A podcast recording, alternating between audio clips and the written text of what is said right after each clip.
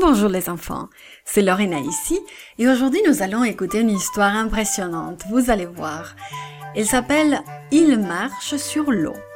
Et notre verset à mémoriser se trouve dans Luc 18, 27 et dit comme ça. Ce qui est impossible aux hommes est possible à Dieu. Aujourd'hui, nous allons nous rappeler que si nous gardons nos yeux fixés sur Jésus, nous serons sauvés. Sais-tu nager Aimes-tu nager quand il fait chaud? Sais-tu flotter aussi? Dis-moi, qui veille sur toi quand tu nages? Tu sais, il y a longtemps, Jésus observait Pierre qui essayait de marcher sur l'eau. Voyons cette histoire pour savoir ce qui s'est passé. Je n'arrive pas à croire ce qui s'est passé aujourd'hui, s'exclama Pierre en secouant la tête. Il se rappelait comment Jésus avait nourri la grande foule ce jour-là. Juste quelques miches de pain et du poisson continua-t-il.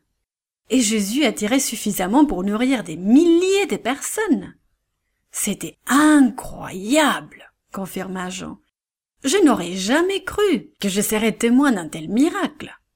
Les disciples poursuivaient leur conversation alors que la barque s'éloignait tranquillement du rivage. Ils parlèrent des miracles accomplis par Jésus ce jour-là. Comme ils auraient voulu que les gens le couronnent roi. Mais à la fin de la journée, Jésus avait congédié les disciples. Allez en avant, leur avait-il dit. Traversez le lac avec la barque. Puis Jésus avait renvoyé les gens chez eux et s'était éloigné dans un endroit tranquille pour prier.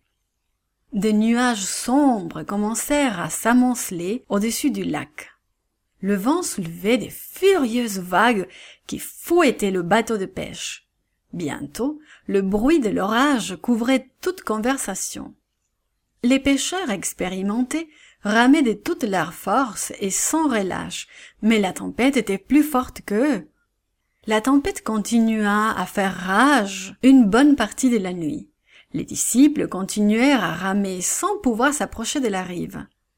Au milieu de la nuit, Jésus vit leur lutte.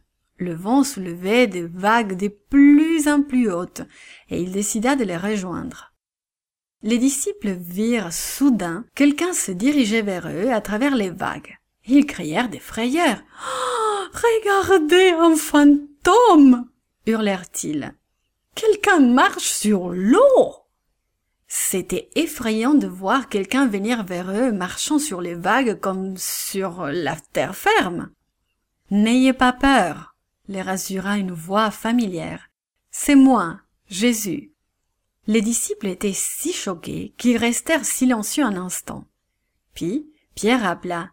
Si c'est vraiment toi, Seigneur, dis-moi de venir vers toi sur l'eau. Viens. Jésus fit signe à son disciple impulsif et parfois irréfléchi. Il encouragea Pierre d'un sourire, alors que celui-ci enjambait le rebord de la barque. Regardant vers Jésus, Pierre commença à marcher sur la surface de l'eau. Il fit quelques pas, puis détourna les yeux de Jésus et regarda en arrière vers les autres disciples. Peut-être a-t-il pensé Hé, regardez-moi, incroyable, non? En se retournant vers Jésus, il vit les hautes vagues et sentit la force du vent. Il eut peur et commença à s'enfoncer, perdant courage instantanément. Jésus cria-t-il, sauve-moi Alors que Pierre commençait à couler, Jésus lui tendit son bras fort. Il saisit la main tendue des pierres et le souleva hors de l'eau. Pourquoi as-tu perdu ta foi, Pierre? demanda Jésus. Tu devais simplement garder les yeux fixés sur moi. Il entoura de son bras les disciples rassurés, et grimpèrent ensemble dans la barque. Une fois que Jésus fut entré dans le bateau, le vent se calma et les vagues s'apaisèrent. La petite barque de pêche navigua tranquillement vers l'autre côté du lac.